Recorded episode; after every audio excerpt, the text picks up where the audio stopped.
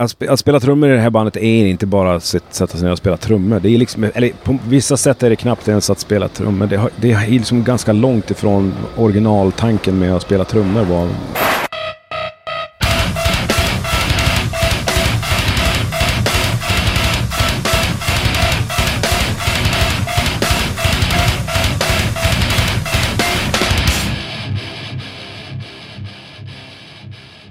Är du med?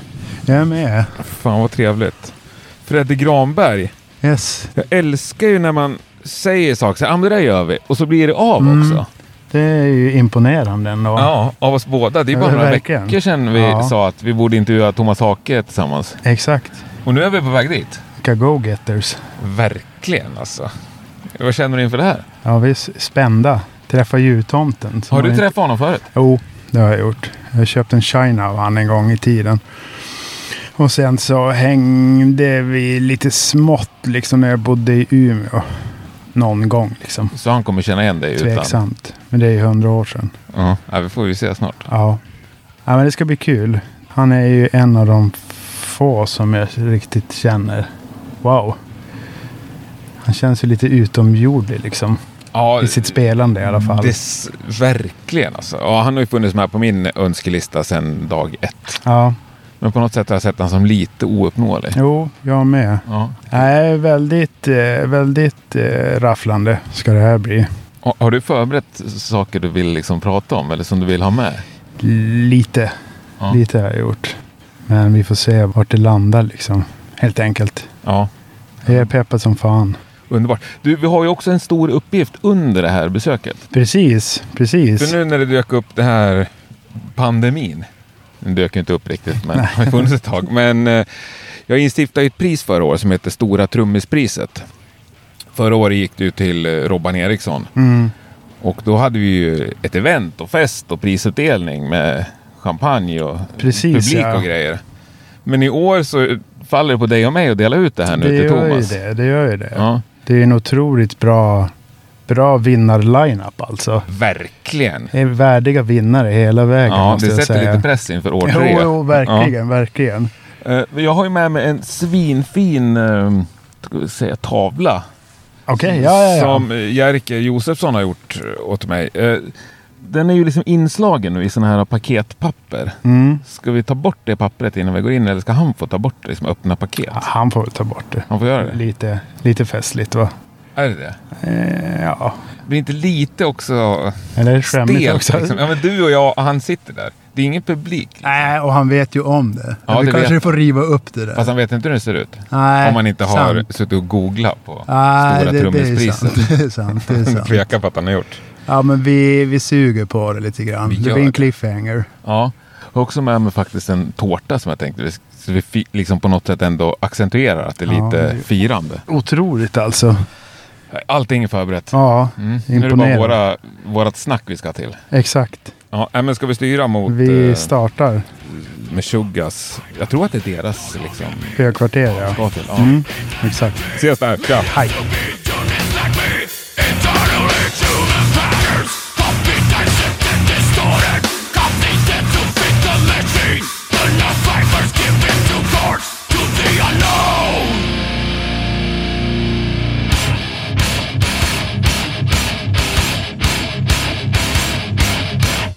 Är det tanken att jag ska öppna den här ja, medan micken sitter mot ja, trutorna? Men det här är ju fullt allvarligt menat. Ja. Man kan jo, skämta mycket, men ibland så är det kul att ta saker på allvar också. Och eh, jag tror att det är fler än jag som är extremt tacksamma över din insats för Musik-Sverige. Ja, det här är ju skitcoolt. Ja. Och liksom extremt stolt Oj. över att du är svensk. Ja, men det här är ju härligt. Det ser ju ut, det här ser ju liksom väldigt på riktigt ut. Ja, det är på riktigt. Ja, det var ju det du försökte säga alldeles ja. nyss. Att det, det här är ju på riktigt. Ja, men titta vet du. Ah, kolla vet du. Stora Trummispriset tjugohundratjugo tilldelas Thomas Hake för att under många år förgyllt våra liv både på scen och på platta. Mm. Mm. Nu blir det ingen champagne och eh, trudelutter. Det är bara vi tre här. Ja. Men ja, jag säger grattis trots att jag... Ja men tackar, ja. tackar. Mm.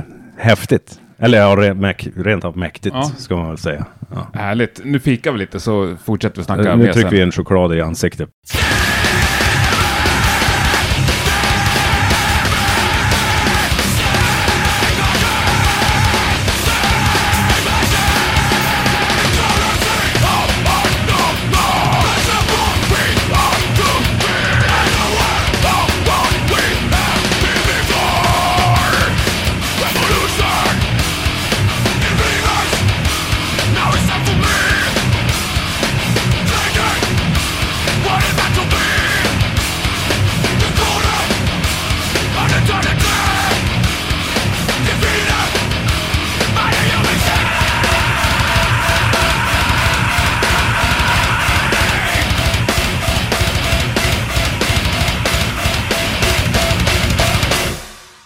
Ska jag säga välkommen till Rockpodden. Nu har vi redan fikat och haft prisutdelning. Ja. Men jag säger ändå, Thomas Hake. Ja, precis. En ära att ha dig som gäst. Ja, men det är väl en ära att få vara med då. Hur är läget? Ja, det, det är bra. Ja. Absolut. Det är lite märkligt, men eh, på grund av covid och hela den här skiten. Men ja, annars är det väl bra. Absolut. Ska vi börja med att beskriva lite lätt vart vi är? I Meshuggah, vad kallar ni det? Vi kallar det för studion, men jag menar det är ju inte ens en studio längre. Så jag vet inte, vad vi borde byta namn. Ja, ja. Men det finns ju studiomaterial här. Ja. Studioutrustning. Ja, det gör ju det. Och jag har ju en studio i min dator också, så att det menar. Ja. Ja, men nu sitter vi i någon slags hemmabio. Ja, precis. Det här pojkrummet nu då. Ja. Ja, ja, det är fantastiska lokaler. Ja.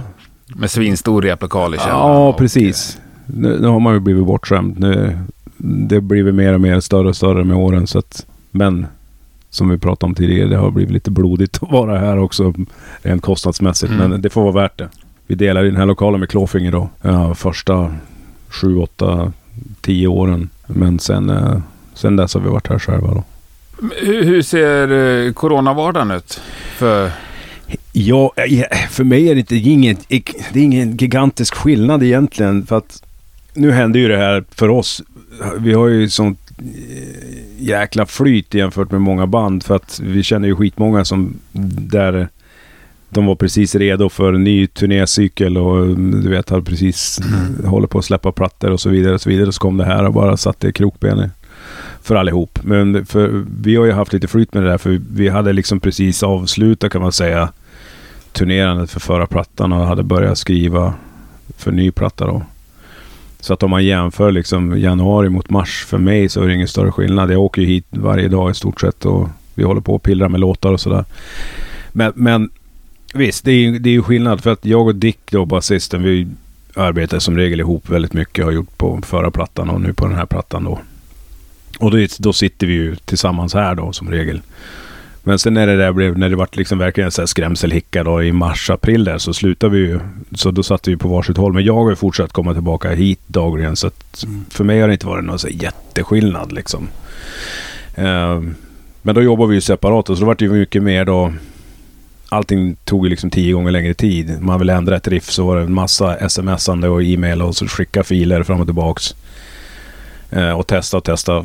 Och för varje test man gör så tar det en dag liksom, istället för att det tar tio minuter när man sitter här. Så att det, det, det är klart att allting har ju liksom gått på någon typ av ja, tiondels fart på, på något sätt då. Så vi hade ju hoppats vara helt klar vid det här laget och ha börjat repa och allting liksom. Men, men där är vi ju inte ändå. Hur långt är det kvar? I många som längtar. Alltså materialet har vi har faktiskt för, det är fakt, vi har för mycket material, så jag vet inte riktigt vad vi ska göra. Så att det är väl egentligen ingen materialbrist, utan det är väl snarare att eh, man vill att varje låt verkligen ska vara det där optimala för vad den kan vara. För det blir varje skiva vi har gjort, så är det alltid så här eh, lite bittersmak, eftersmak så där, för att man märker att ja, man, mm, ja det här var ju inte så genomtänkt och, och det här det här det här partiet gör att jag inte vill lyssna på den här låten överhuvudtaget, och du vet det blir såna där ja, grejer. Det är så illa. Ja, ja absolut. Men det, annars, det just, tror... just genomtänkt är väl kanske ett ord som verkligen identifierar Meshuggah, tänker jag. Ja, men ibland må, må blir det ju ändå så där att man funderar på vad fan gjorde man här då? Det här var ju inte riktigt smart. Och jag tror att det där är liksom, vi har alltid varit så, jag tror det gäller ganska många band, att man spelar in någonting och så sen i efterhand så är det sådär ja, ja, ja, ja okej. Okay. Men några låtar blev bra i alla fall. det är typ den känslan, och den känslan har vi nog alltid haft liksom. Är det inte liksom produktionen och ljudet som man har åsikter om eller som man tycker är fel, så är det någonting annat liksom. Men så, jag, jag tror det ska vara så. Man jagar ju efter någon mm. typ av perfektion, men det är det kanske, det är väl ungefär som det där med pengar. Det är inte nödvändigtvis målet att, att nå dit, utan det är snarare att försöka nå någonstans mm. med liksom på något sätt en, en bit av drivkraften då. Så. Men lirar du trummor varje dag om du är här? Ja, nu kommer vi in på det där. Jag har ju nästan inte lirat trummor överhuvudtaget sedan augusti i fjol. Är det sant? Ja. Efter vi, vi spelade sist då festival sommar i fjol tjugonitton, och då, den slutade då i mitten på augusti någon gång. Uh, och då var jag bara less, och jag, jag har haft såna här perioder nästan genom hela mitt liksom aktiva liv som trummet, så där att jag har inte den där drivet liksom att jag måste spela trummor hela tiden. Uh, så att det gick från augusti till ungefär januari, februari, då började jag få tillbaka suget så där.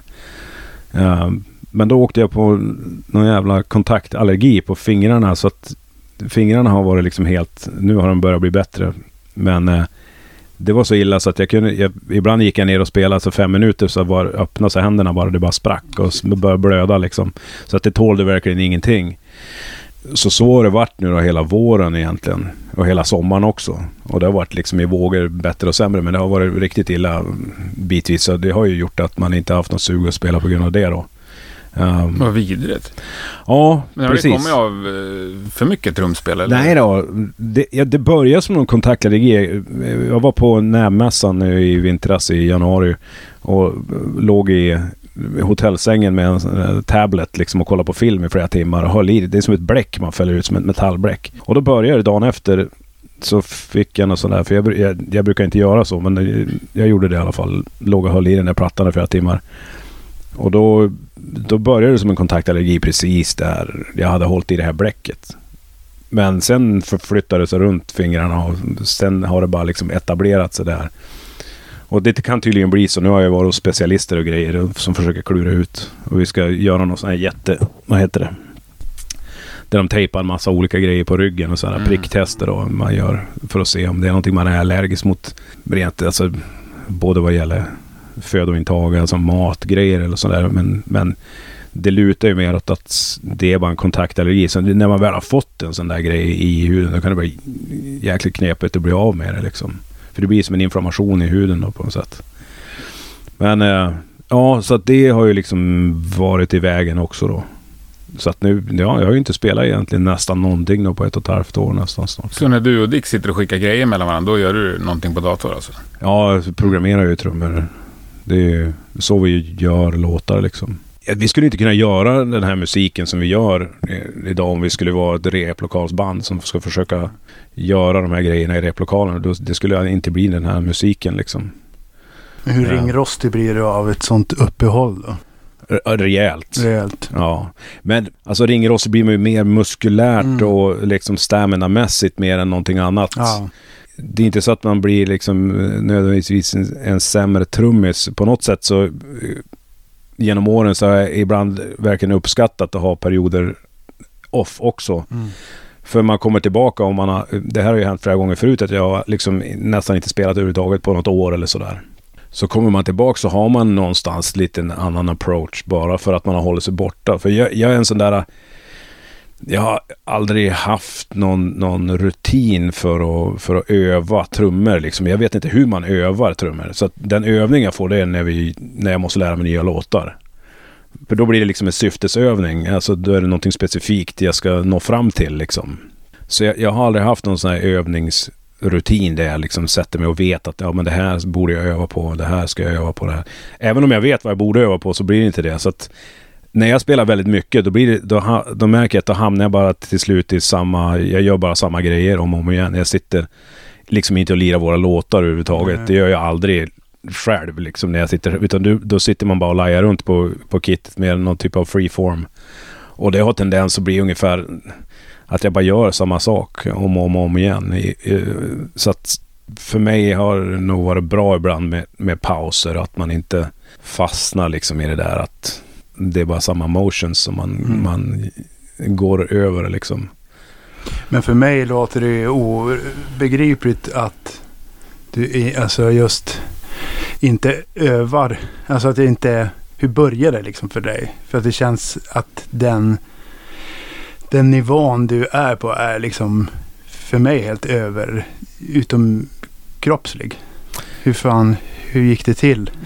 Alltså vi, vi övade ju till att börja med, när jag började med Meshuggah, då var det ju... Men jag tänker då, innan det liksom, när, hur... Ja, innan det var... Jag, jag har alltid varit väldigt dålig på att öva uh, själv. För att jag har egentligen aldrig vet... Jag, jag provade att gå till lära, trumlärare när jag var liten och sådär. Jag tror det är tre olika vänder. Första gången var... var jag nog bara åtta år alltså. För det var lite grann så här ett kriterium från morsan och farsan. Ja men okej, du har ju tjatat på trumset mm. nu i fyra år liksom. Vi, vi köper en gammal men det var trumset. Samma för mig, minns jag. Ja, men jag, jag minns att farsan skjutsade mig till trumlektionerna. Men sen när han drog bort med bilen så gick jag till en lekpark och satt och väntade en timme. Jag tyckte det var så jävla tråkigt att hålla på med noter. Ja men det är ungefär det, det minnet jag har av trum... Av, av, speciellt av min farsa. Men du gick på lektionerna i alla fall? Jag gick på lektionerna ja. i... Den första vändan där var väl kanske jag, jag skulle tro att jag gick dit kanske fyra, fem gånger. Sen hade jag ledsnat ur totalt. Men hade du det då liksom redan? Nej, nej absolut inte. Alltså jag hade väl någon typ av naturligt sådär pulskänsla och, och någorlunda koordination så jag kunde spela liksom ungefär. Men, men det var just det där med, med noter. Jag kommer ihåg min första trumlärare heter Per Rudqvist som jobbar för kommunala musikskolan då i Örnsköldsvik. Och den, den första lektionen var speciellt eh, viktig på något sätt som satt, satt ett spår liksom. Jag kom in, jag kommer ihåg jag kom in i, i det här eh, rummet då, trumrummet och så står det ett gigantiskt otroligt vackert trumset i ena hörnet där med riden så här högt som det skulle mm. vara där på, på sent åttiotal. Och jag bara liksom smälte och bara åh, jag har kommit till himlen liksom. Men där fick jag ju snabbt veta av herr Rudqvist att nej, det är inte det där vi ska spela på. Vi ska spela på det här. Och då var det en hi-hat och en virveltrumma. Och bara luften gick ur med sådär. Och så var det upp dem i notstativet.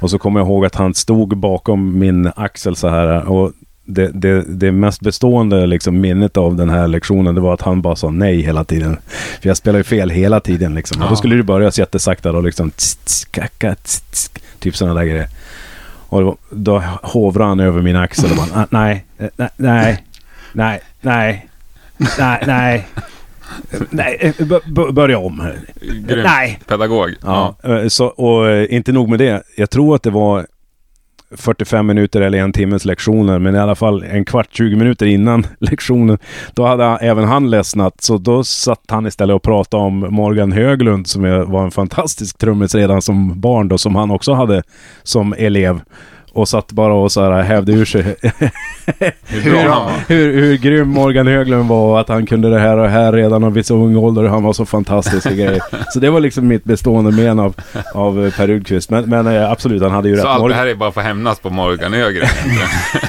Ja, resten av min karriär ja. Jag har gått ut för det, det är bara för att hämnas på Morgan. Nej men nej, Morgan är en fantastisk trummis och han, han är ju, ser man ju i tv och sådär är, är ju liksom väldigt väl etablerad. Men han var ett sånt där underbarn om man säger då. Så han, han började ju tidigt då. Så där uh, hade man ju inte en suck då.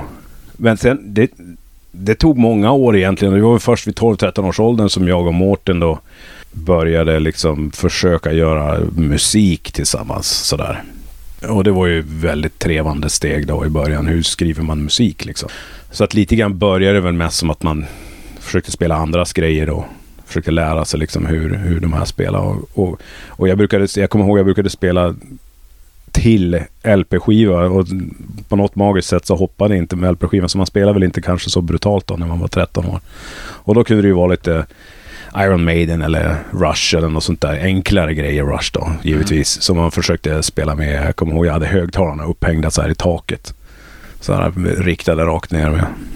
Så det var liksom ett trevande steg så där i början. Men sen jag och Mårten har ju hängt ihop. Han, det är Mårten som fortfarande mm. spelar med, med Meshuggah då.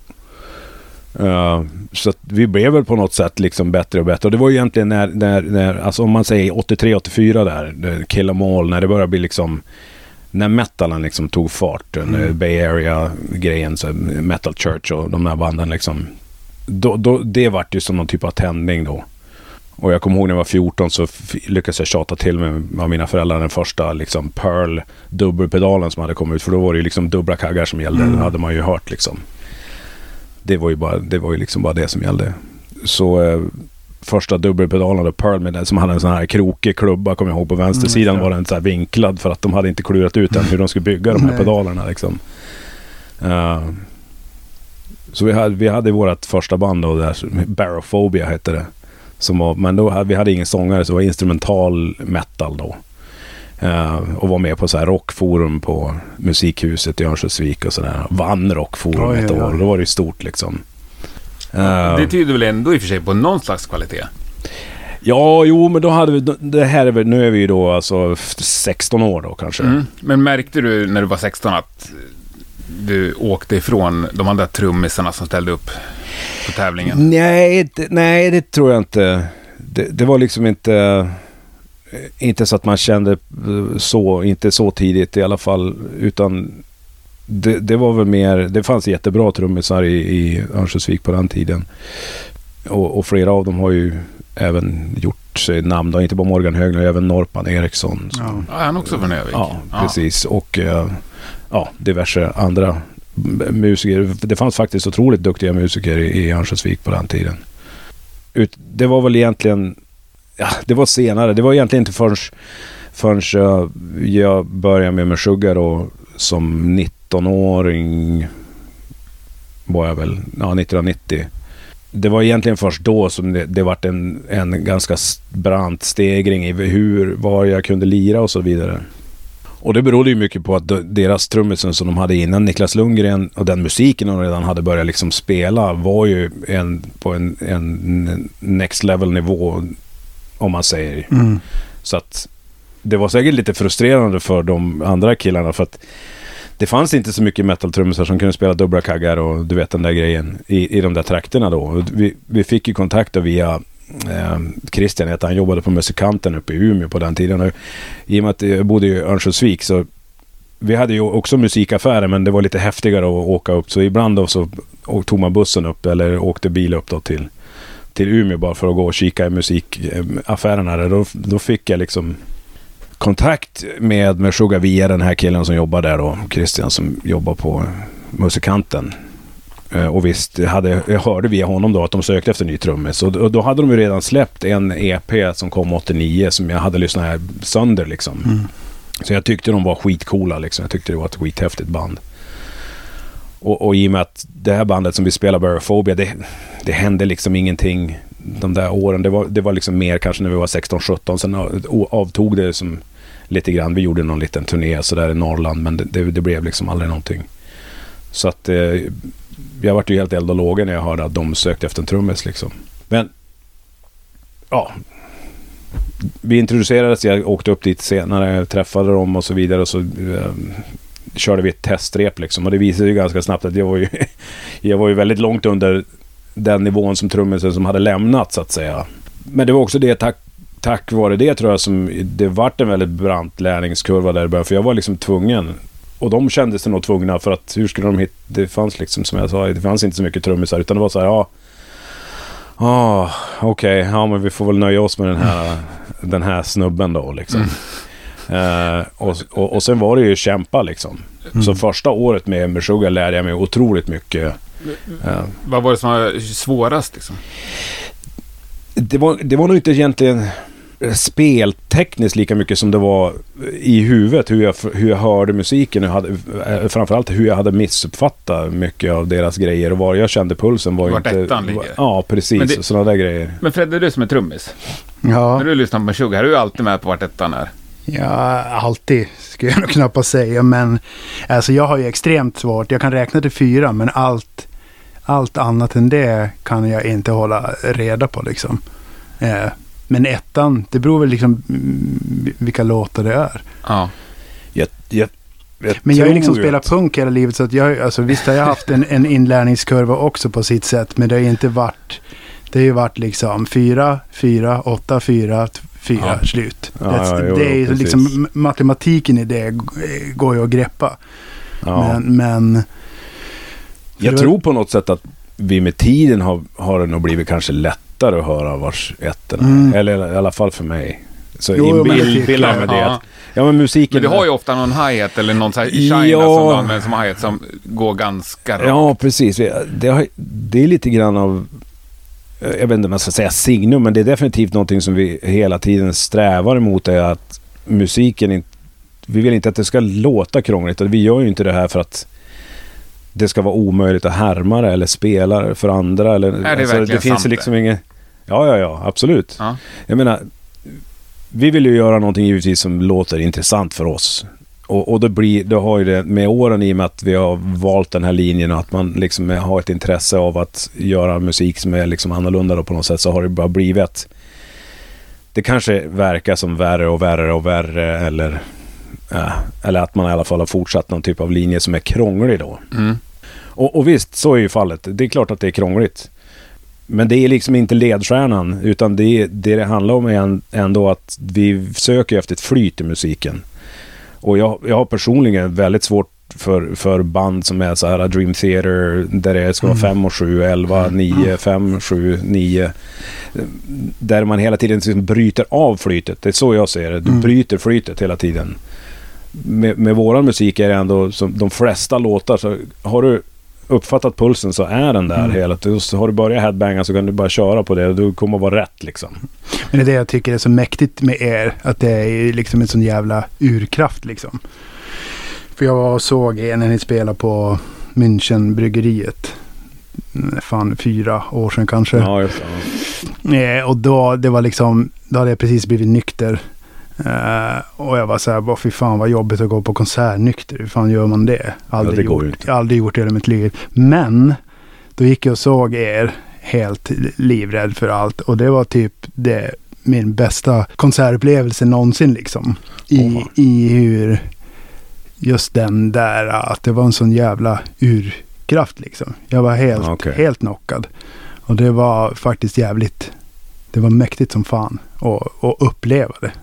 Låter nästan lite kristet, men det var, så var det faktiskt. Ja, ja, men det är ju, jag menar, det är ju så bra recension som man kan få egentligen av, av ett gig. Och jag menar, jag vet att ingen av oss egentligen gillade det, just det giget speciellt mycket. Nej, det, har okay. med, det har mer att göra med att vi kanske inte är så jätteförtjusta i det som lokal då. Nej, och sen sådär. Spela he, hemmaplan i någon, är väl också vad det är, men ja, det var i och för sig väldigt länge sedan jag såg det, tror jag, så att det var... Jo, det är klart, det har ju hänt mycket, och det är ju liksom rent ljusmässigt och mm. sådana där grejer också. Ja, men det var liksom den här Wall of Sound som mötte en, var liksom, det, det har jag inte upplevt innan det där giget, tror jag. Nej, okay. Så det var... Men det har jag upplevt på alla Meshuggah-gig, den extrema väggen. Ja, det, så... det gäller ju att ha duktigt folk runt sig också. Jag menar, det är ju inte ja. bara vi, det är ju våra ljudtekniker. Nej, liksom... och ljus och ljud och, och de är ju intrimmade. Det är inte heller, det blir ju som en familj med åren liksom. Mm. Och man är inte speciellt, det är inte roligt att behöva byta ut folk. Nej. Någonsin, och vi, vi har ju nästan inte bytt ut några. Vi har alltid haft Judas. Judas. Ja, Thomas. Thomas, ja. Jävlig kille ju. Ja, precis. Ja, han åkte ju med oss också på något. Ja, ja, precis. Han är ju, han är ju grym. grym. Han är grym. Och när man, har man väl hittat de där personerna, så då, man håller ju fast i dem mm. för kung och fosterland liksom. För det, det, det är inte bara liksom att det inte finns andra som är, är kanske som är lika bra. Det har inte med det att göra, men det är ju just att både att man känner personen i, i och med att mm, vi har känt honom i över tjugo år liksom. Men det är ju också just att för vilken ljudtekniker som helst att komma in och bara göra ett superbra jobb på ett band som man inte har kört förut. Så det finns ju en hel del att säga om den grejen också, just att han vet ju verkligen exakt vad det är, vad det är som behövs och, och varför liksom. Men, men du kanske är skittrött på att prata om det här som vi nu bara hoppar över.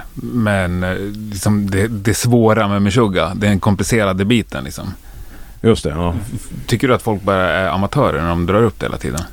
Absolut inte. Nej. För, alltså det är ju jag vet inte hur det skulle te, hur den här musiken skulle te sig för, för mig om jag inte var liksom intimt bekant med den, för att det är en sak att vara med i en process från scratch och se hur man, när man bygger allting eller man sitter i Cubase och det här är gjort så här och så här och så här och så här, och så här.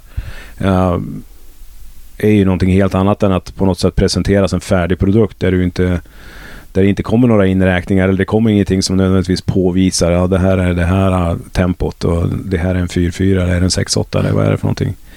Uh, så att det, det, det är svårt det är svårt på något sätt att försöka se in på det utifrån liksom. Mm. Yeah. Men det där är ju också helt intressant att du sitter och programmerar först, för jag tänker på det som är sjukt slående när vi, när vi sitter och jag och Fredde sitter och kollar på dina drumcams. Men vad heter det? Alltså, vad fan säger man? Som man behöver som trummis.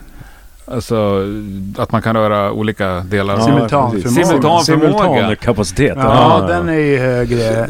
Vet du den? Eller har du varit med om att du programmerar grejer som du sen inte kan lira? För det är ju som att det är fyra olika organ när jag tittar på dig. Ja, ibland blir det ju så. Men det, även det är ju en sån här grej som... Att spela, att spela trummor i det här bandet är inte bara att sätta sig ner och spela trummor. Det är liksom, eller på vissa sätt är det knappt ens att spela trummor. Det, har, det är liksom ganska långt ifrån originaltanken med att spela trummor var liksom till Elvis. Det är en viss skillnad liksom. Mm. Uh, och, och väldigt mycket handlar om sticking till exempel. Vilket innebär att du spelar en viss låt på det här sättet, men då krockar det ibland. Du måste spela virvel med höger istället för med vänster. Ja, och du har ju att... bara två armar och två ben. Ja, jo precis.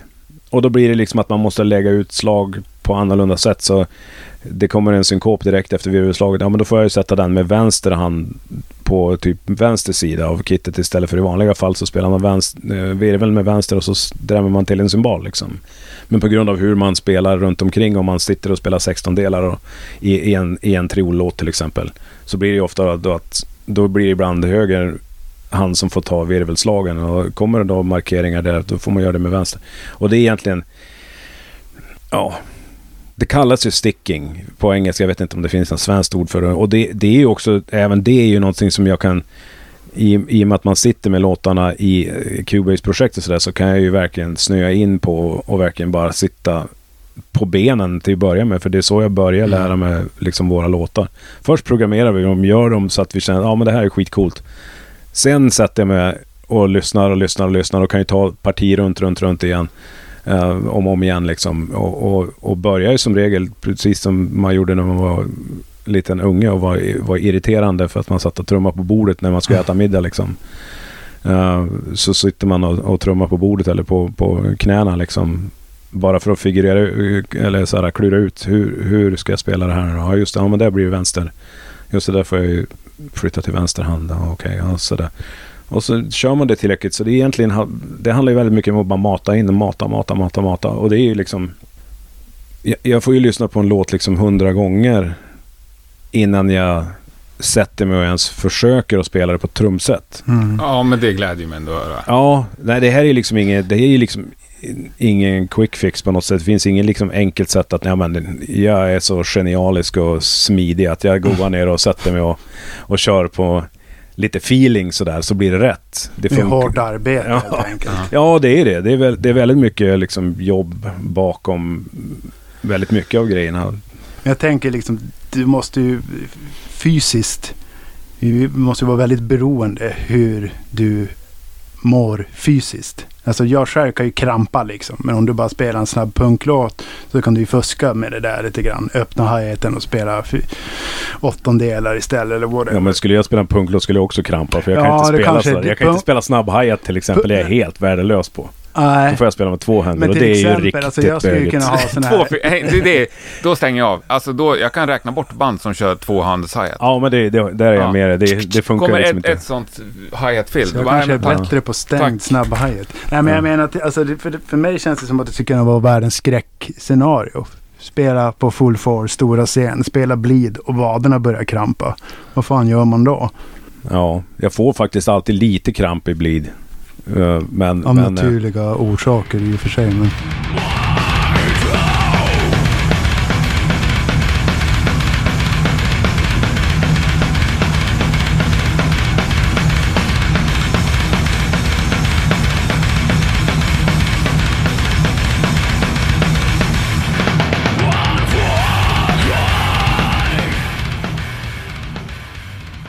Ja, vad säger man? Det är nog bäst att inte säga någonting och låta trummorna tala helt enkelt. Stora Trummispriset som eh, Hake precis fick här, det är ju inte det enda priset som delas ut av Rockpodden denna dag.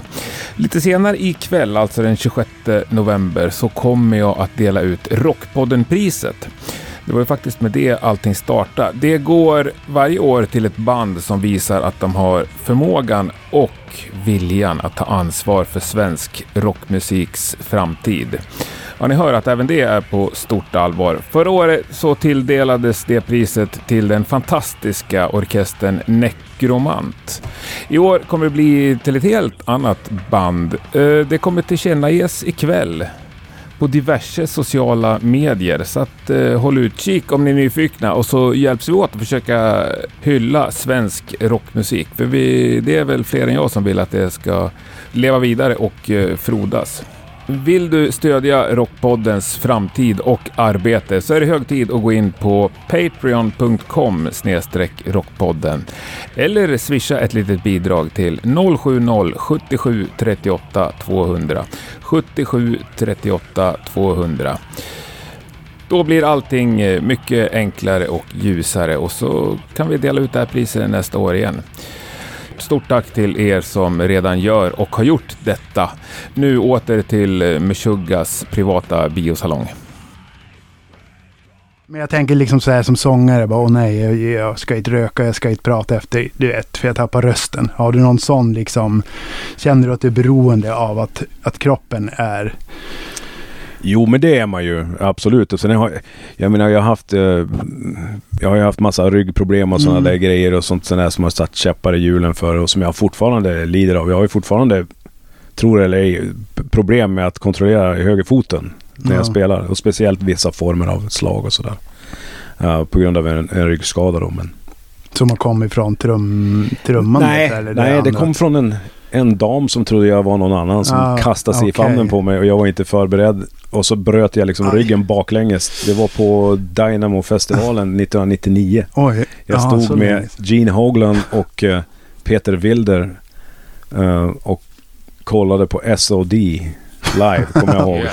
Och så kommer en brutta springande genom publiken så här. Och vi såg ute på ena kanten och så hoppade hon bara upp i famnen på mig och jag, av ren reaktion så tog jag liksom emot henne. Det skulle jag inte ha gjort. Mm. Jag skulle ju bara flytta med. Och hon var ju stor. Hon var ju typ min size. Så jag bröt liksom ryggen bakåt. Och sen dröjde det tio år senare så var jag tvungen att operera. Då var det ju en stor, en stor ballong liksom nere i okay. ena disken då. Och då hade det gått så illa så att då hade jag ju tjugohundranio där. Då, hade jag ju, då tappade jag helt kontrollen. Alltså foten. Den åkte in under stolen och grejer. Och vred sig istället för att spela slag och grejer. Ah, ja. Så det var liksom totalt knas från hjärnan ner till, ner till foten då. Så då har man kämpat liksom med att få komma tillbaka från, från det då. Men det finns fortfarande, den nervskadan är ju liksom oåterkallelig så att ja. Så där, där kommer man in på till exempel det här med att hur kroppen fungerar och, och, och det är inte liksom, gäller inte bara kanske vara i, vara i någorlunda fysisk form. Det har jag inte varit på väldigt många år. Men någonstans så lär man sig också. Jag kommer ihåg om man jämför med hur jag spelar nu med hur jag spelade nittonhundranittiotre. Mm. Då var det ju liksom full on mm. hjärnet hela tiden liksom. Och det spelar ingen roll om händerna sprack och man blödde så skulle det ändå bara, det skulle spelas så hårt som det bara gick liksom. Men, men eh, tack och lov så den grejen har jag ju liksom tvättat bort med åren lite mer. Så att jag spelar ju mycket mer effektivt nu. Jag har tyngre stockar, de gör liksom mycket av jobbet. Det, det låter ju fortfarande väldigt hårt och väldigt starkt. Och jag spelar ju med en, en, en, ett visst mått av, liksom, av, av tyngd sådär. Mm. Men, mm. Äh, men, men det ja. tror jag nog är bra att man kommer från den skolan då. Att, att man har startat där, slå ja, så hårt som alltid, möjligt. Jag, jag var så svag för den typen av trummisar när jag var yngre också. Liksom, äh, för jag Kos, är allergisk. Paul, eller ja, du vet, trummisar där som verkligen så här klappade på grejerna. Jag tyckte det var, det var en del av grejen för mig. Och, och hade mycket svårare för liksom, det här som, även om jag älskade Thin Lizzy, så var det så här, ja mm. ah, men det här är lite jazzigare, mm. lite softare spelet. Det var, jag gillade de här som liksom Vinnie Appice och sådana mm. där killar som liksom klappade ja, på grejer. Favorit, liksom. Ja. Helt, helt. Nej, för alltså, jag kan ju känna utan att ha kanske allt för bra koll, men det känns som att de nya unga trummisar har för bra teknik. Det är för mycket liksom alla som spelar in YouTube-klipp. De har för, jag hatar folk med för bra teknik liksom. Det, men det kanske bara jag. Jag tycker det är en härlig inställning. Hatar folk med för bra teknik. Ja, ja, men det är fel, fel ändå att börja. Bara för att du inte kan. Ja, för att jag, exakt. Ja. Exakt. Ja. Apropå vad är dålig skick då och då. Hur många inställda gig har du? Som jag har ställt in? Ja. Jag vet inte om det någonsin har hänt. Jag, nej. Då tänker man att du varit ganska dålig som sämst någon gång. Ja, alltså ibland, ja, men det vet ju du också. Man är ute ibland av vissa, man blir så sjuk, du vet, på turné mm. så där, så att man inte ens kan stå upp nästan, men spela får man ju se till att göra ändå liksom. Det har väl hänt kanske någon gång så där, där, där det inte bara är jag utan det kanske är flera av oss som är liksom dyngsjuka så där att det här, det här går liksom inte. Mm. Ja, men, men tack och lov är det, ju, är det ju väldigt sällan. Men ofta det är så där man, har det kommit tusen pers som står där och väntar så lär man ju lira liksom. Mm. Det får ju vara rätt illa innan man, innan man ställer. Vi har ju till och med spelat gig utan Jens på sång. Där vi, men vi har spe, i och med att vi spelat i Crick så vi har ju spelat in honom live mm. och det är ju till Crick. Så att vi har du... kunnat haft hans röst där även om han inte är där fysiskt. Så att säga. Men körde mm. du inte en U S A-turné utan han? Nej, vi körde tre, vi, det var nog tre gig, tre eller fyra gig utan han ja. i U S A. Så satte vi upp en docka med Jensen. Du kommer ihåg, det var bara några år sedan mm. Ja, det var tjugotolv tretton någonstans. Okay, ja. Runt återigen att tiden går fort nu för tiden. Mm. Men ja, ja, jag kommer precis. ihåg det i alla fall. Men ni kör till Crick Live alltså, eller? Ja. ja. Jo, vi kör till Crick. Och det, idag är det liksom ett måste. Den mm. typen av ljus och grejer som ja, vi ja, kör. Ja, det är liksom pro, förprogrammerat. Uh, för att det, det finns liksom ingen mänsklig möjlighet att spela de här grejerna och hamra det liksom för hand. Men hur fan funkar de där klicken då?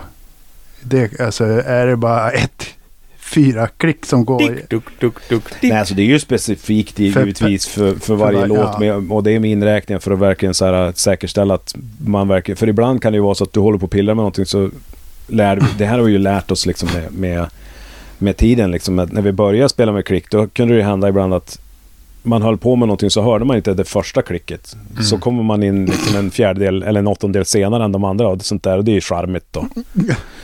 Så nu har vi ju till och med så här dum, så här, även om du missar så är det liksom först kommer det då typ en, två, en, två, tre, det är verkligen okay, införinspelad okay. röst och allting då, för att verkligen säkerställa att alla börjar på, på, på samma ställe. Det är någon som pratar. Ja, ja, precis. Mm. Det är min, det där min aldrig... eller Fredriks röst som vi har bara pratat in då liksom. Det där har aldrig kukat ur någon gång då? Jo då, det har hänt. Och, och, men som regel är det mer human error mer än någonting annat. Ja. Så jag, vet, jag kommer ihåg vi spelade i Indien. Skulle vi spela någon festival och det var typ så här, klockan tre på natten, fyra på morgonen, en sån här jättestor festival liksom. Och så hörde vi så här, ja, introt gick igång och grejer. Och så kom den här rösten liksom, en, en två, tre, fyra inräkningen. Och då var det bara, men det var ju ingen klick där. Då var det så här, vad fan gör man? Ja, det var ju bara att börja spela. Men utan klick då. Och inte nog med det, just den här låten som heter Swarm då, som vi hade då, den är liksom lite väl esoterisk där i början. Så vi hade, till klicktracket kommer det ytterligare en inräkning när vi spelar. Senare så kommer det ytterligare en, en, två, tre, fyra, för att då drar liksom allting ja. riktigt igång då. Och i och med att vi inte hade någon klick så, och så spelar man och så helt plötsligt kommer den där rösten och då var man ju så off, du vet, så att alltså nivån på hur det rasade då liksom, liksom, och stått, hört det där live måste jag ha varit helt magiskt, för då var det verkligen så att det bara rasade, men det, man får ju inte sluta spela liksom. Nej. Så att vi lyckas ju på något sätt få till det där ändå då. Till slut, efter någon minut så var vi väl sådär, okej okay, men nu tror jag att vi vet vad vi håller på med. Men då var det ju helt enkelt att klick, själva klickkanalen hade ju råkat mutas då i datorn som mm. spelar klicket då, så att Men, men det är, tack och lov, ta i trä. Det är sällan som det, som det liksom verkligen ballar ur på något. Men gör det att du inte är så svinberoende av liksom medhörning och bas och gitarr? Och... Nej, det är ju inte. Nej. Eh, Förutom när det kukar ur då? Ja, precis. Mm. Ja, men för, för mig alltså, som trummis så blir det ändå lite grann sådär att det är, även med bra lyssningar är det svårt, svårt för mig att på något sätt spela till gitarrer och bas. Mm. Utan det blir ju tvärtom. Det är ju de som får liksom på något sätt finnas i vad jag gör. För det är det starkaste instrument vinner. Exakt. Ja. Ja, men det är ju fullt. Nej, men så det, det är lite så. Vad gör du annars innan gig? Lite där Fredrik var inne på.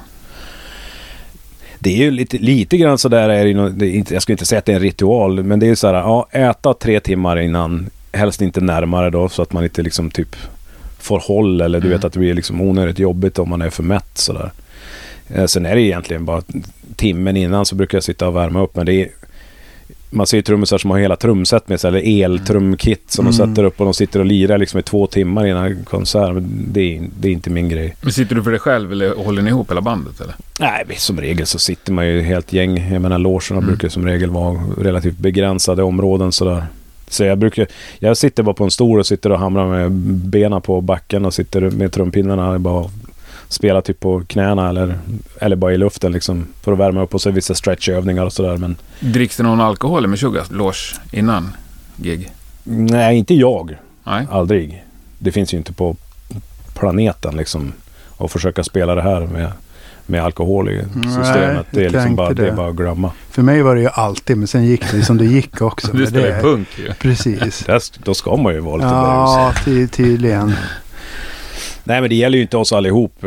Det händer att, att Jens och ibland Dick tar en liten virr eller något sånt där innan man går på scen. Men det tror jag bara, för i deras fall är det nog bara bra. Det tar vi bort liksom udden av nerverna sådär lite grann. Just den grejen är lite jobbig för mig. Jag har aldrig vant mig vid, vid live liksom. Och det du sa som skräcken och gå upp och ställa sig på With Full Force mm. stora scen eller något sånt där jättefestival eller Vacken eller något sånt där. Det, det, det är fortfarande lite jobbigt alltså. Mm. Jag har någon sån där oh, men det, jag vet inte, någonstans de säger ju att det ska vara bra att ha liksom lite nervet sådär, men jag har aldrig liksom någonsin gått upp på en scen och känt mig blasé inför det jag ska göra mm. liksom. det, det, det, det känner jag inte igen alls, utan det är alltid ett, ett visst mått av nerver. Jag önskar att det vore lite mindre, för det, blir, det är lite jobbigt också mm. ja, sådär. Känner du också extra att liksom det är mycket ögon på dig? Nu har ju alla kanske i ert band ögon på sig. Ja. Men jag menar, det är jävligt mycket trummisar som står och stirrar på dig. Ja, men det, den grejen bryr jag mig inte, bryr jag mig inte om. Nej. Det, jag, jag känner mig ändå relativt eh, skyddad. Jag är liksom längst bak i traktorn om man säger. Mm. Eh, och det är så jag föredrar det också. Uh, för mig är det allt, jag har ju försökt göra clinics och sådana där grejer, för mig är det alltid en väldigt märklig grej att, att göra liksom. Det är en sak att vara band, vara med i ett band och sitta där bak och vara liksom uh, trummis eller motor i det i, i en grupp av människor, men när det liksom blir så här uh, utskilt liksom, att ja, nu ska du ensam utan musiken ska på något sätt göra någonting läckert mm. men det är ju inte den jag är liksom, utan den jag är ju trummisen i just det här bandet då. Mm. Så att ja, det kan bli ja, för jag tänker liksom speciellt eh, amerikaner brukar ju älska att stå och kolla på band på sidan av scenen. Mm-hmm. Det känns ju som att du skulle kunna vara, jag vet inte vad ni har för policy för det, men att du skulle kunna vara utsatt, att det blir väldigt liksom. Jo, men så är det ju ibland. Så är det ju absolut ibland. Att det står väldigt mycket liksom musiker sådär och stå och synar liksom. Mm. Men, men eh, Det, det, det, det bryr jag mig inte om. Det nej. Spelar liksom inte med. Inte ens om det är Vinnie Appice och Gene Hoglan. Nej. nej. nej. Det, alltså så fort klicket drar igång så det, det jag har, då, då glömmer man sånt där. Ja. Då blir det liksom man hamnar på något, så det är ett annat modus på en gång, och då är det liksom, då ska man lira, då Då spelar det ingen roll om det, om det är liksom Kristus som står där. Ja, skulle det vara Kristus i och för sig ja. Då skulle jag nog snegla över ett par gånger under låtarnas gång också, det tror jag. Är det verkligen han? Ja. Men det här kanske är helt pinsamt för dig, men liksom för mig är det uppenbart att du tillhör en av världens bästa trummisar liksom. du, du finns med i den där klicken. Det är inget konstigt att Gene Hoglan står och kollar på dig och Och vice, och vice versa ska jag ja, säga. Ja, och vice versa, det förstår jag. Men liksom, du är med i den där lilla klicken. Är det någonting ja. Du är bekväm med? Eller kan du... Jag, jag ser det ju inte så. Jag har, jag har svårt att förlika mig med det där. Och det kanske är skönt att du inte gör det för sig då. Ja, jag har lite svårt att förlika mig med, för jag vet ju jag vet ju att i, i min värld som jag ser på saker och ting så är jag ju absolut inte det. Men jag kan förstå att det vi gör och sättet jag spelar på och de grejerna som vi ändå har gjort och spelat in och spelat live liksom genom åren är ju en speci- väldigt speciell grej. Mm. Men jag menar, det är ju ändå, jag, jag är ju syftes trummis, jag har ju gjort bara det här. Mm. Så att säga att på något sätt att jag skulle vara en av världens bästa trummis här är ju, är ju egentligen helt vansinnigt. För du kan ju inte sätta mig och spela någonting annat än just det här. För jag är ju inte en duktig trummis på någonting annat. Det är ju nästan ingen som vet. Ingen har jag sett. Kan inte se, folk tror ju att vi är jazzprofessorer och allt möjligt. Ja. Alltså det har ju gått så mycket rykten genom åren, ja. Liksom att vi, vi har gjort de här, de här, de här. Vi har ju typ doktorerat allihop och det, ja. In, inom våra respektive instrument. Men vi alla i det här bandet är ju självlärda liksom. Så att det där, det, det där är liksom vad man hittar på. Och, och det här är det enda jag har gjort. Det här är det enda jag har varit intresserad av sedan jag var nitton år gammal. Jag har inte varit intresserad av att spela i något annat band eller andra typer av musik. Eller... Det, här är liksom, det här tycker jag är häftigt. Det här tycker jag är intressant. Liksom. Det, det här har jag dessutom en fallenhet för. Mm. Men, men du kan ju inte sätta mig i liksom ett storband. Vilka storband? Det skulle men, inte låta klokt. Liksom. A C D C då? Nej, absolut inte. Du skulle inte ens vilja... A C D C, det är ju liksom något av det svårhärma, mm. mest ah, ja. svåra du kan... Li- och men det, det är ju typiskt, det är ändå diametrala motsatsen, ja, tänker jag. Absolut, ja. absolut. Men, men äh, nej, A C D C, det är ju skitsvårt alltså, mm. att spela sådär. Det är ju med, med den typen av liksom omf och sväng... spela enkla grejer. Ja. Det, enkla får man göra dem med citationstecken för att det är det är inte enkelt bara för att det det låter liksom mm. enkelt och rakt på sak, och det är inte kanske inte tekniskt svårt, men du måste ju ha feeling liksom för för det där. Och det är samma med hur många trummisar är det inte som har försökt härma John Bonham eller du vet den typen av trummisar. Det är ju väldigt sällan någon som lyckas med det, för det det är ändå väldigt liksom speciell form. Sådär. Så är det ju. Men jag, jag kan ju tycka nu att du ändå har något, en form av organiskt spelande som inte så många andra metal-trummisar har liksom. Om man tittar på det här äh, klippet med, med Clockworks till exempel, så, så men det kanske bara min liksom hur jag ser på det liksom, men, men, men det känns som att det är det är inte det att det är komplicerat, utan att det är jävligt svängigt liksom. Ja, men det är ju också en sån där grej som inte bara att man lägger liksom en fas på den grejen, utan även att man har ju, vi har ju hållit på med den här liksom stilen då, om man säger i många år liksom, mm. snart trettio år. Så att det, man lär sig ju också, man blir ju liksom bättre på det, mm. och man lär sig också så här, höra vad det är som är viktigt på något sätt, och, och någonstans så tror jag att det kan vara en fördel att man kommer från det, det jag växte upp med liksom. Och det började faktiskt med Elvis. Det var den första liksom, så här, musikaliska kärleken jag hade. Jag älskade Elvis, tyckte det var skithäftigt liksom, när jag var då fem, sex år gammal sådär. Och sen var det ju hela vägen alltså, oavsett om det var ABBA eller senare liksom British Wave eller, eller, eller, eller liksom Bay Area Thrashen, så de trummisarna som jag liksom såg och som jag växte upp med är ju inte de trummisarna som de som är femton år idag som vill spela metal. Nej. De ser alla de här videorna på alla som spelar liksom, och, och det är liksom det de växer upp med. Jag har ju inte växt upp med den grejen, så för mig har det liksom varit viktigt att det ska, man vill spela det på ett visst sätt och med en, med en viss liksom ja, ballfjong, mm. om man säger liksom, det ska vara det, det måste vara någonting liksom Uh, som, som känns, även om du står på en scen, hur, hur en trummis spelar liksom rent fysiskt, hur, hur du känner energin från en trumslagare, eller om det inte finns någon energi där alls. Mm. För mig är det jätteskillnad liksom. Och sen finns det ju de som spelar trehundra B P M som faktiskt har det också, även om mm. det är väldigt ovanligt liksom. Mm. Nej, jag minns jag hade en, en V H S med Vinnie Appice, en, oh, en av de bästa och han är ju helt sinnessjuk i, ja. i det där svängiga, ja, ja, ja, organiska, ja, och så jävla mäktigt med hans utvecklingsstörda trumsätten hade de liksom pukorna helt ja, ja, rundvita, en miljard grejer, men samtidigt så var han lite som Phil Rudd i det där, ja, att han ja, bara precis. var så satans. Precis, och älskar ride-symbolen. Ja, verkligen. Ja, men otroligt, och han, han han var väldigt viktig för mig Uh, när, när jag liksom upptäckte uh, Rainbow och tidigare när, när första vännerna, Live Evil, när Dio var med, mm. tog ju med sig liksom då Vinnie Appice in i, in i Sabbath då. Och liksom hur hans, hans fill, så att det, det var smakfullt och det var liksom med, med rejält mycket omf liksom, mm. när han spelade, och det, det var väldigt musikaliskt spelat helt enkelt, mm. liksom för musiken. Så att, så att sådana trummisar gjorde ju liksom en, en stor impact. Sen var ju Neil Peart var ju husguden liksom. Mm. Men av andra skäl då. Det var ju mer att man, musiken i sig var ju väldigt bara, wow. var ju väldigt liksom annorlunda och väldigt liksom ja, esoterisk får man väl säga, för det var väl inte för, för allas smak sådär. Men det, han var ju också liksom väldigt viktig sådär. Vi går vidare. Har du något drag?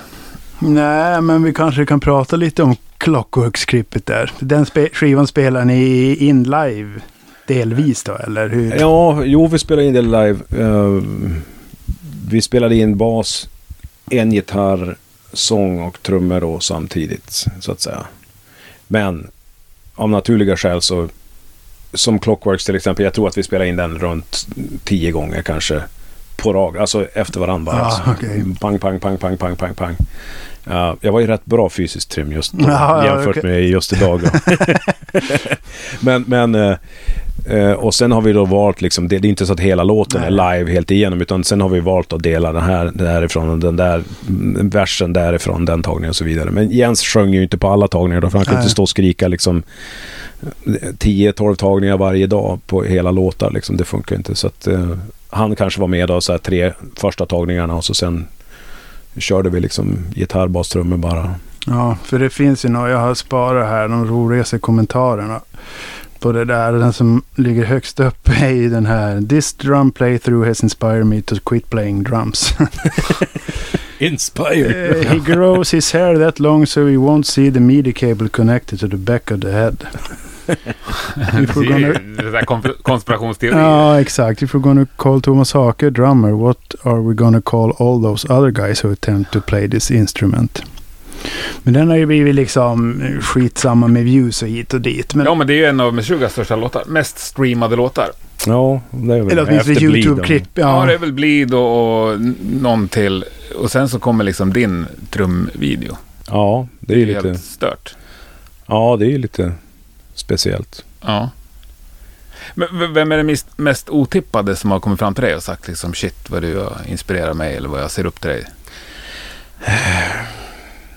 Ja, jag vet det är mest, kanske inte just till mig personligen, men, men vi har ju fått några konstiga sådär, folk som har sådär kontaktat oss via e-mail eller till och med på på, på brev liksom, och någon var ju såhär förste violinist i Oslo symfoniorkester som kommer jag ihåg en gång, som var så här helt elda låg och lyssnade bara på Meshuggah liksom. Någon så här femtiofem-årig herre liksom. Bara, aha. Oj, okej. Okay. Uh, och sen uh, Pat Mastelotto från uh, från King Crimson. Aha.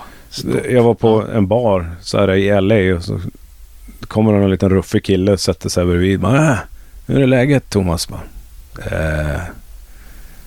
blir det date rape? Och så, vi, jag kände ju igen efter några sekunder. Ja. Jaha, ja, men tjena. Och det visade att han var ju liksom ett stort fan då, sådär.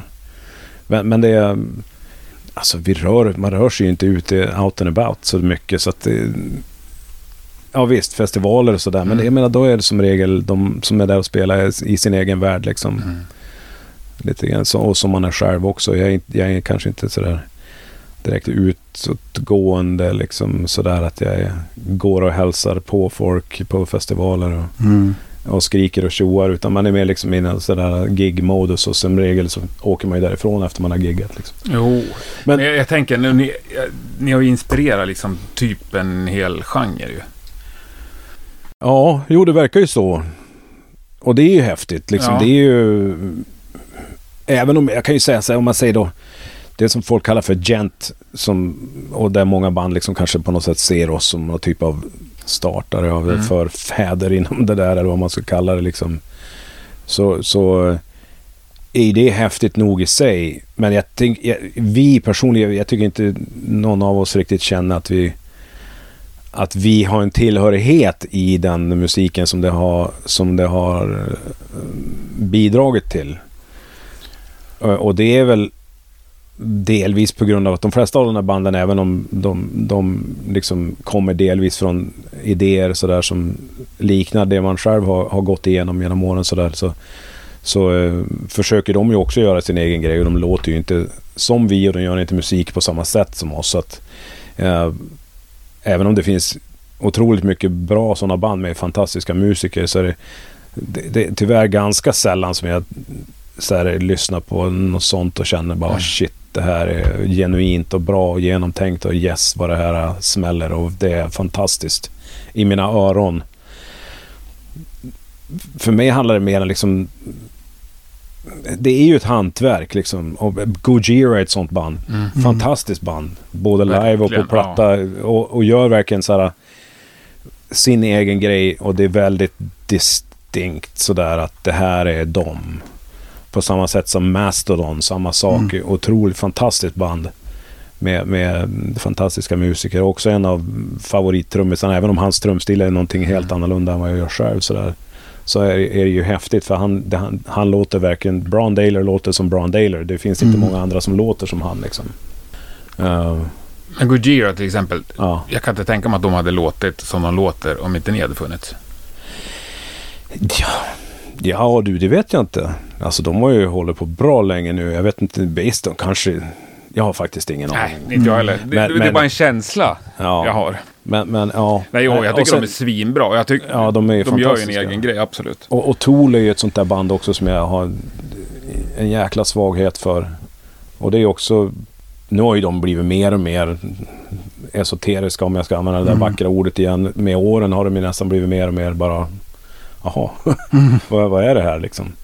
Uh, svårare och svårare kanske på, för mig kan jag tycka sådär att följa uh, exakt vad de gör, och sen ha, med tiden så har det väl blivit så också att jag, jag snöar inte in på band så lika mycket. Om mm. jag säger då Tools Lateralus-platta som kom tjugohundraett, den lyssnade jag på svin mycket liksom, och tyckte, jag tycker fortfarande den är helt fantastisk, så där har jag liksom skapat med någon typ av uppfattning av, även om deras, musiken deras är ju väldigt då baserad på taktarter så att mm. säga. Så att det, det finns ingen likhet mellan deras musik och vår musik, men men men men där är, känner jag, där är ju också ett, ett genuint liksom hantverk mm. som som går igenom, och också en otroligt häftig trummis liksom, Danny Carey då. Men jag turnerar ganska mycket med Tool, va? Ja, vi gjorde två turnéer där tidigt tjugohundratal då. tjugohundratvå och tjugohundratre turnerade vi med dem. Men ja. jag, har, jag har inte gjort det sedan dess. Hur var det? Hur var liksom den publiken, och hur är era liksom förbands, för ni var ju ganska mycket support där, vill jag minnas, alltså tidigt nittiotal där med Kinhead och hit och dit. Ja, ja, precis. Hur? Jo, men det är ju så, det är så som, alla band börjar på något sätt. Eller vi, men kände ni det någonstans att ni liksom mosade? Sen är det ju svårt att vara förband liksom, vet ja, nej, det känner man ju du, precis som du säger, jag menar förutsättningarna är ju inte detsamma för ett nej. förband som var det för ett huvudband, och speciellt var det ju inte så då. Jag kommer ihåg med Kina till exempel, de hade ju någon, deras manager var så här riktigt svin, ja. vet, så här, så, han såg ut som en som, som vad heter han, Steven Seagal. Ja, okej, okay. Hästsvans. Ja, fast, ja, med hästsvans, och han var liksom två meter lång, och han var bara ett svin hela dagarna, och det var inte så här, ja men ni ska vara på scen, ni måste vara här tio minuter innan ni ska gå på scen. Och då är det Steve Time som gäller. Så alla skulle ställa, det spelar ingen roll om hans klocka var rätt mot liksom världsklockan eller inte. Alla skulle ställa sina klockor efter hans klocka. Och var du då för sen på det, då skulle de dra av bagaget och ja, grejer. Om du var liksom en minut sen. Så det var riktiga såna här riktiga så här maffiatakter liksom. Så att man har ju upplevt den biten av, av musik liksom turnélivet också tidiga år då. Då man verkligen så här, där förutsättningarna inte är liksom gagna, inte bandet liksom. Eh, och med så här hårda restriktioner, nej ni får bara köra nittiofem decibel, men vi ska köra hundrafem liksom. Eh, och sådana där grejer. Eh, men sen givetvis med åren, så ju mer man blir etablerad desto bättre blir det, men lite så det som öppnar de amerikanska marknaden var ju då Slayer till exempel, som vi turnerade med nittionio. Just det. Och åkte ju en ganska lång turné med dem där, tror jag var åtta veckor eller sju åtta veckor eller något sånt där. Um, Men det var ju lite grann samma där också. Då var ju vi först av tre band. Då var det vi och sen var det Sick of It All och så var det Slayer då. Så då var vi liksom verkligen förband och inte direkt support utan förband. Och då var det ju också, då fick vi ju ställa ibland för att vi rymdes helt enkelt inte på scen. De hade ju liksom Slayers grejer fick man ja, inte röra då. In. Ja, så var inte scenen tillräckligt djup så fanns det ju inte plats ens för mina trummor typ. Nej. Det hände, jag vet att ett par gig på den där, på den där turnén var vi tvungna att ställa för vi fick inte fysiskt plats på scen liksom. Det så att, jag menar sånt har, man ju, sånt har man ju upplevt också liksom. Ja. Så att det är rätt skönt när man väl hamnar på en nivå där man då man är headline. Man får ställa mm. upp trummorna på scenen. Alltså. Ja, ja, precis. Men för, och, och men... ingen jävel rör dem. För det minns jag när vi spelade, vi pratade om Tegsparken som då var en festival i Umeå för nittioett. Då minns jag att ditt trumset var liksom, det var det alla arton band spelade på den dagen. Var det så? Det kommer ja, jag inte ens ihåg. Det liksom var allt... det det året då Teddy Bears lirade? Ja, exakt. Det var nittiotvå eller nittiotre. Ja, precis. Jag tror de körde två år i rad. Ja, exakt, exakt. Jag minns inte om ni spelade båda, men, men ni, ni spelade då ett. Mm. Jag, och jag minns spel... att, för då spelade jag då med, med Heffa Krump heter vi då, innan Randy, alltså bara ja, just det, just svensk det. Punk. Och jag minns att det var något, dina Sonor, när Per liksom... såg ut som, vad fan heter det? Marmorera, ja, no, skitsamma. Men du hade liksom skruvat fast allt med skiftnyckel. Så ingenting gick att ändra liksom. Och så dubbla kaggar. Men det var ju frikostigt att låna ut trummorna till så jävla ja, många band. Du hade ju sponströmmor redan då kanske. Nej, det hade jag inte. Men det måste, var det, det, det måste nästan ha varit ett Pearl-kit va? Ja, men det kanske var. Men det var de här var Pearl som var såna, nästan champagnefärgad djupa. Ja, ja, ja jo, så, djupa, så var det nog. Ja, jag minns att det var en jävla utmaning liksom, från att komma till ett så här världens minsta sätt till bara, vad fan ska ja, jag, gör, här? Vad ska ja, jag det, göra med allt det här? Det är här? Ju inte ens schysst alltså, för jag vet ju alltså trumset är ju så otroligt unikt för person till person att får du liksom inte flytta grejer och justera grejer då går det ju äh, liksom men samtidigt inte lira, så fatt, fattar jag det där. Men sådana där grejer, gör det att ni är schysstare mot era förband nu för tiden? Ja, det tror jag. Mm. Vi har aldrig vi försöker göra livet så smidigt som möjligt för oavsett vilket band som är. Det där känns som, som en är. Amerikansk grej att man bara ska vara. Ja, sen tror jag att jag tror att det där försvunnit till ja. Viss del. Men det är lite nittiotalet var det ju väldigt ganska mycket så där och, och jag vet inte för Kina kan jag tänka mig också de blev ju ganska de blev ju, det var ju debutskivan mm. de blev ju stora i Europa direkt liksom sålde väl liksom en halv miljon plattor där nittiofem liksom av, av Burn My Eyes. Uh, Så att jag tror att det hela gick liksom snabbt och huruvida den här managern hade gjort såna här grejer förut eller inte, det kan ju vara bara att han fick hybris liksom. Mm. Ja, det är inte alla gånger banden vet om hur nej, folk... Nej, jag tror inte liksom att det kom från banden så här, för mm. jag menar, de var ju unga killar precis som vi, de är ju ja. Samma ålder som oss liksom, mm. så de var ju tjugofemåringar ja. Som gick från liksom spela klubbar i San Francisco typ till helt plötsligt spela nästan arenor i, i, i Europa då. Eller i alla fall så här två till tre tusen ställen liksom. Mm. Så det, det gick ju när saker och ting går fort så där så kan det ju säkert bli lite hallabaloo. Ja. Men eran karriär, har den varit en seg uppförsbacke så att säga ja, mot toppen? Säga. Eller har det någon gång ja, alltså det har ju, att nu jävlar händer det någonting? Ja, det har ju varit, varit grejer givetvis som liksom gör att man på något sätt har kommer över en tröskel och det är ju liksom det har ju varit förbandsturnéer så att givetvis med Kina-turnén vi gjorde nittiofem det var ju en viktig grej för oss att vi fick göra fick den gjord liksom uh, Slayer nittionio det var ju ändå del som vi hade gjort några få spelningar bara nittioåtta i, i, i U S A men, men ingenting liksom som verkligen satt oss på kartan så det var ju någonting som satt oss på kartan liksom definitivt men i övrigt så har det ju varit liksom vi har ju aldrig haft helt plötsligt en platta som säljer liksom ohemult mycket mm. alltså, utan det har ju varit liksom som, en, som du säger en seg uppförsbacke där man på något sätt med, med åren har det ju blivit en bättre, en bättre nivå till där vi är idag som är ändå liksom, vi lever ändå på det här enbart liksom. Och just i dagsläget be, be, behöver vi inte vara jätteoroliga liksom. Men det står ju inga Ferraris på uppfarten heller mm. det är ju liksom jag har min gamla babyblå S åttio från nittionio och det duger liksom. Men, men, så det handlar inte liksom att, att vara rik. Och jag tror inte att... Hade du frågat oss liksom nittonhundranittio, tidigt nittiotal om vi skulle ha en replokal som kostade tjugofem tusen i månaden och, och spela med de här, de här banden och, och headlina liksom de scener som vi ändå har spelat och festivaler och grejer så skulle man ju inte tro det var sant. Liksom. Mm. Men, men för den skull så är det ju ja, det, det är inte liksom, det handlar ju inte om, om, om pengar eller ekonomi. Även om det givetvis idag skulle det vara väldigt svårt för oss att göra det här ifall vi inte hade någon mm. betalt. Uh, om man var tvungen att jobba liksom vanliga jobb så skulle det vara svårt att få till det på samma sätt givetvis. Mm. Men. Men det är liksom, numera är det bara live antar jag, man får pengar från. Hur fan funkar det ens? Ja, alltså, det, nej, det ska man väl inte säga, men för, det, faktiskt är det ju svårare och svårare för mig. Jag har aldrig varit bra på att läsa sådana här S T I M statements och sådana grejer, men det blir svårare och svårare att utläsa var egentligen pengarna kommer ifrån. Uh-huh. Men det känns som att skivbolagen har, har med tiden har de blivit bättre och fått någon typ av hum på hur, då, hur de ska ta betalt och hur mycket de ska ta betalt för streamingar och sådana ja. grejer. Och det var ju även om man kollar Spotify i början var ju liksom bara, va?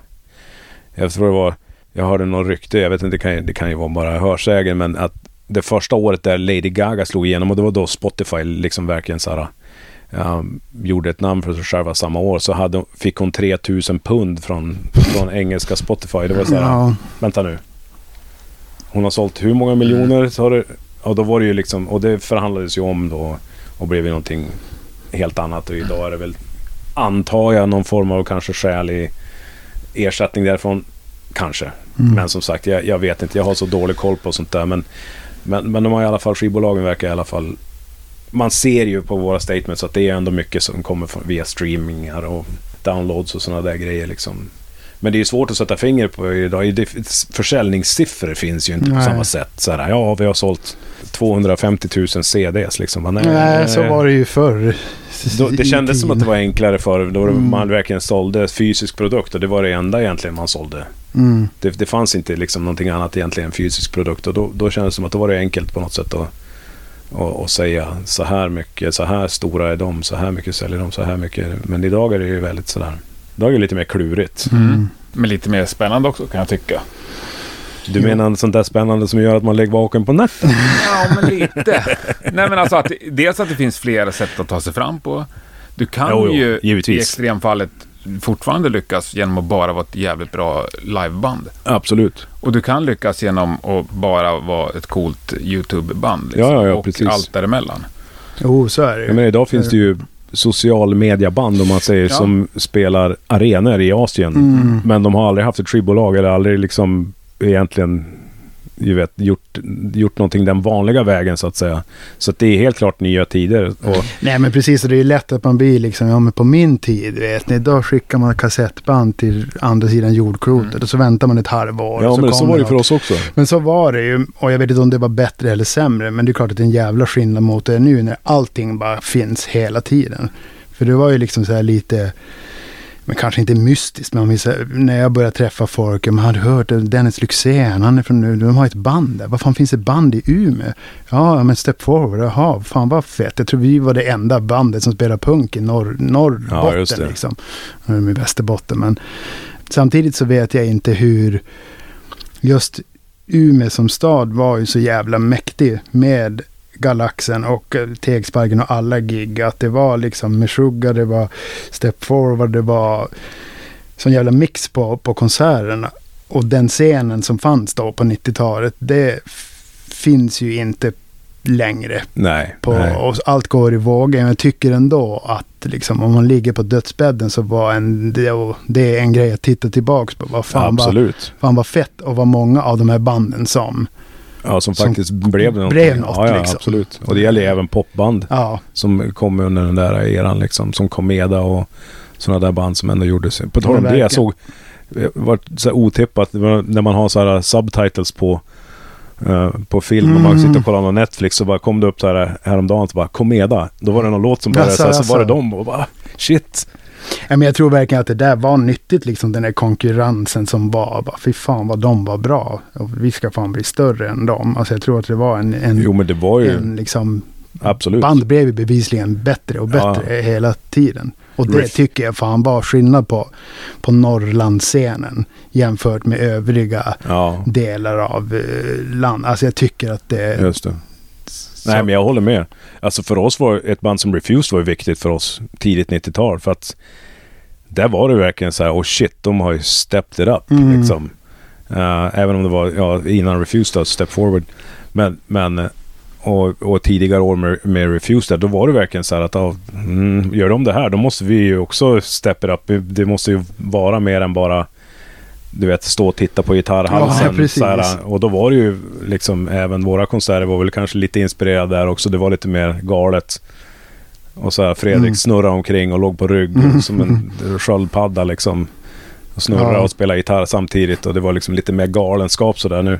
Nu är man ju gamla tjocka gubbar allihop, så det där har ju lugnat ner sig rejält, tack och lov då. Men på tal om Refuse, jag såg dem i fjol i Brooklyn. Ja.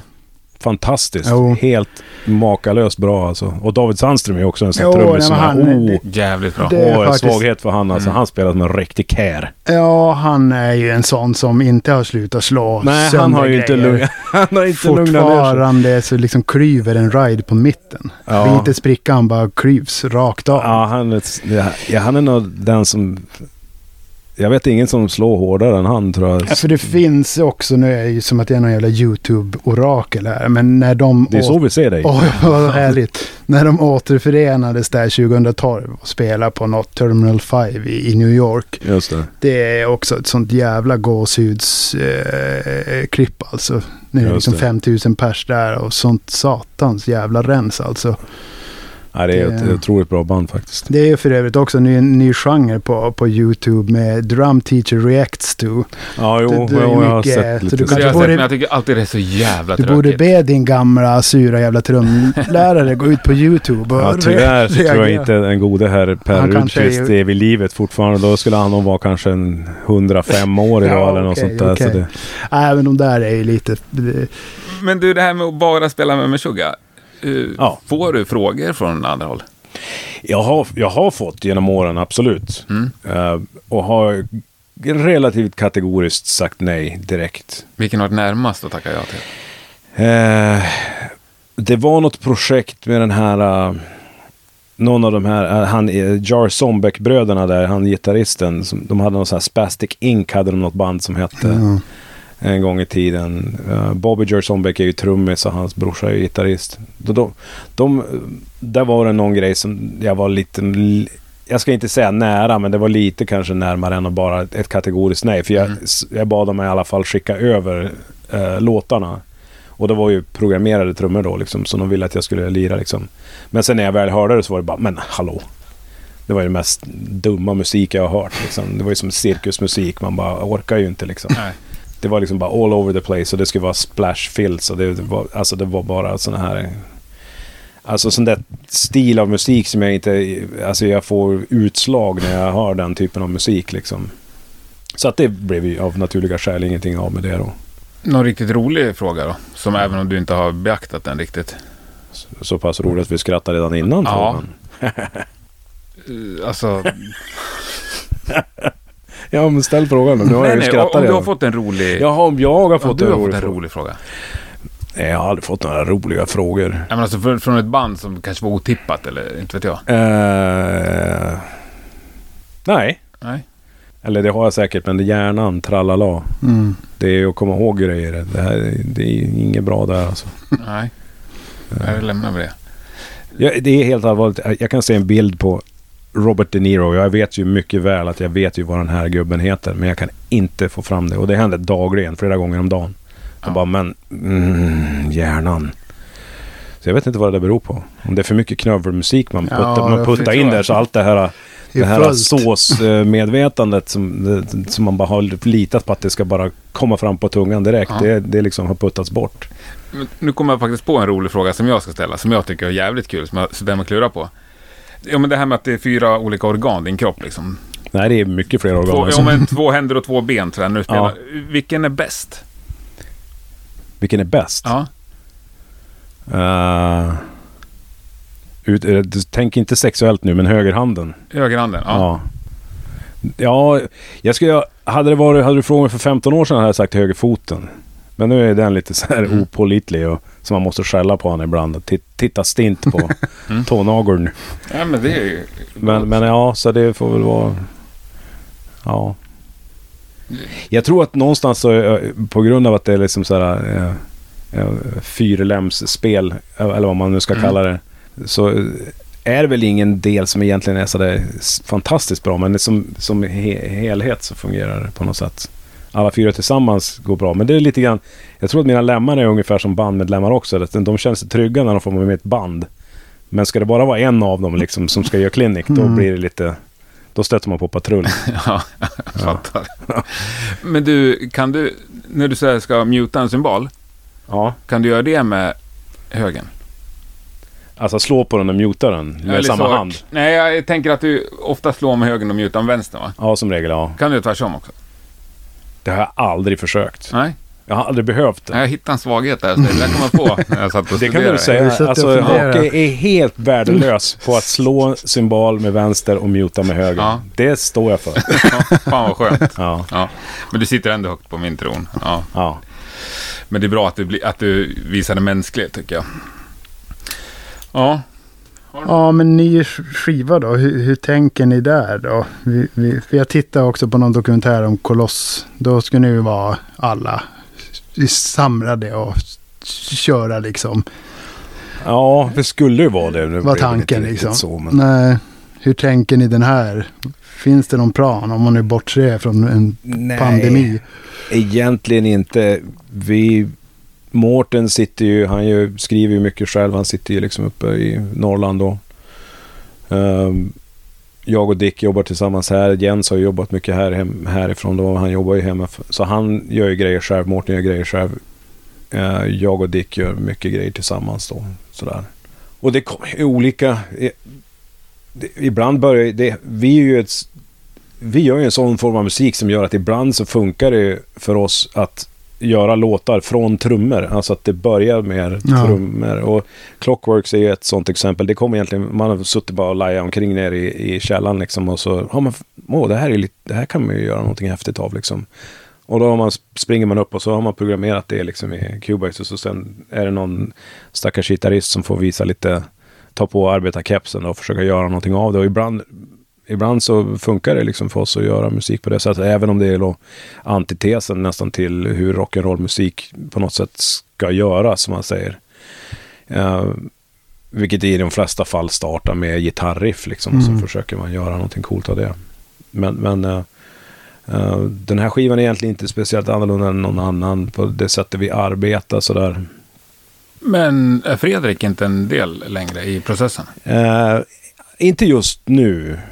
Men eh, vi vet inte, det, det är liksom inte helt utklurat hur eh, huruvida han kommer tillbaka, när han i så fall kommer tillbaka eh, och så vidare. Han, han eh, har ju nu lagt, ja, han har hållit på med över tre år nu att bygga en studio ute i Järfälla som är otroligt häftig studio. Mm, alltså. Jag har hört det. Eh, och han hade ju någon tanke, han, skulle, han, han ville ju göra soloskiva nummer två då.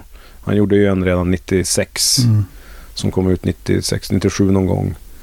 Uh, fantastisk, helt sinnessjuk mm. platta liksom.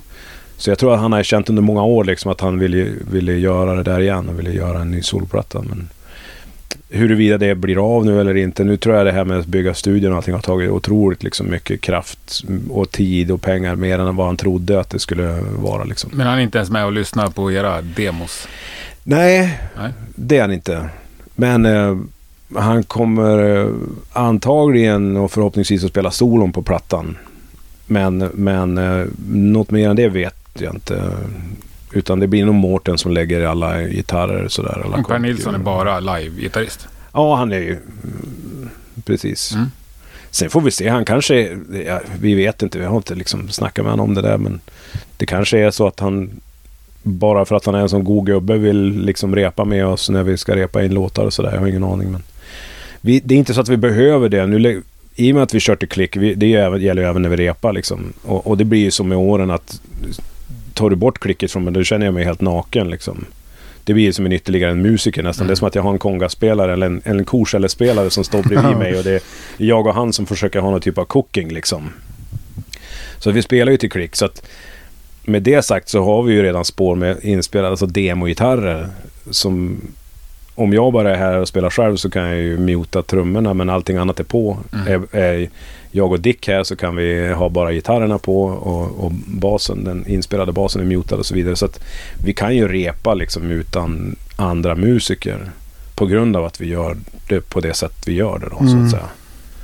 Så att det är bara en dator där nere liksom, som man väljer bara vilken låt, och så ja, där har du inräkning, och så har du då, kan du muta av det som du, det som du vill höra då, och sådär. Men finns det en releaseplan för nya plattan? Det finns en plan, men huruvida vi håller oss till den, det vet jag inte. Planen var ju att vi skulle spela in här någon typ av mars, april någonstans sådär. Och förhoppningsvis då leverera master innan sommaren, och för att släppa den någon gång under hösten då. Men alltså det hänger ju lite grann på hur allting, alltså det här med covid och mm. på något sätt så är det så här, har inte liksom spelställen och klubbar och turné liksom möjligheterna dragit igång liksom på något vettigt sätt, så finns det ju ingen anledning för oss att på något sätt skynda oss. Givetvis så i, i och med att det inte är fysisk produkt längre, så det är klart att man vill ju komma med en skiva, men samtidigt så vill man ju inte släppa en skiva och sen turnera, börjar man turnera sju månader senare Nej. På den plattan, då får vi ju vänta liksom med att släppa skivan då. Så att det är lite, det hänger lite grann sådär i luften just nu. Men så nu, nu har vi på grund av covid, på grund, inte, kanske inte bara det, någonstans så har, har covid bidragit till att jag tror vi alla, man luckras upp i huvudet lite grann sådär, och, och det här med att en deadline skulle vara specifikt vikt, eller väldigt viktig eller att, sådär, det har känts som att ah, jag tror alla av oss har lite grann sån feeling att det är såhär, ja ah, vadå du, just i dagsläget är det väl inte så noga liksom. Så vi, egentligen skulle vi ju ha börjat repa redan, men, men det har vi ju inte gjort. Och jag har, nu äntligen tror jag att jag har börjat få någon ordning på den här eh, eksemet där på händerna. För det, när vi väl börjar repa, då måste ju det här liksom funka. För då, mm. då blir det ju liksom, det blir ju rätt mycket jobb då liksom. Om man ska jämföra med förra plattan, så då repade vi ju kanske ja, två månader liksom i stort sett dagligen då. Åtminstone liksom en timme eller två.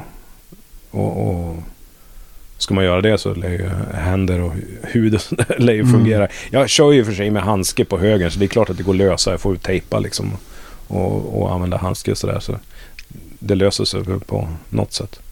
Men till början så är det här också mycket för att jag vill ju kunna, jag måste till börja med börja lira lite grann varje dag för att ens börja liksom komma tillbaka liksom i, i, i någon typ av liksom Äh, vänskapsrelation med mitt instrument liksom. Äh, så vi får väl se hur, hur, hur det går med det. Men grejerna står i källan. Ja, de står ju där uppe. Ja, alltså, uff, ja. Det är bara att dra igång, vet du. Ja. Ja, men det känns ja, väl. Ja, jag tror vi går ner i källaren och tar lite bra bilder där på mitt rumsätt. Mm, bilder. Mm. Mm. Och se hur mycket kläder vi har på oss. Det blir nog inte mycket. Nej, det var ju så varmt. Ja, men eh, extremt stort tack, Thomas. Ja, men du, tack själv. Vad härligt. Och tack för priset. Det var fint, det ska upp på väggen där. Det skulle vara mig nära. Ja. Lycka till med allt. Ja, men du, tack. Händer och ny platta. Så ja. Vi framåt. Tack. Tack, tack.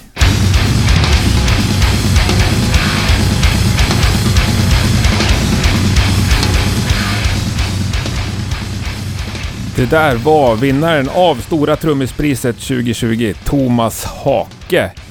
Som ni kanske hörde hade jag en helt fantastiskt trevlig stund. Stort tack Thomas för ett varmt mottagande, och stort tack Fredrik Granberg att du hängde med mig på den här trippen och gjorde den ännu, ännu trevligare.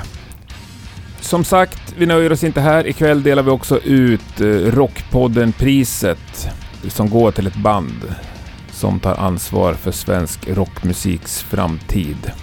Håll koll på det i Rockpoddens sociala medier, primärt Facebook och Instagram. Så hörs vi nästa torsdag igen, hoppas jag. Då tror jag att det blir lite mindre trummor, men jag lovar ingenting. Jo, det kan jag faktiskt lova. Det blir lite mindre trummor, men eh, trevligt kommer det bli. Ha det gott, så hörs vi nästa torsdag. Tack och hej.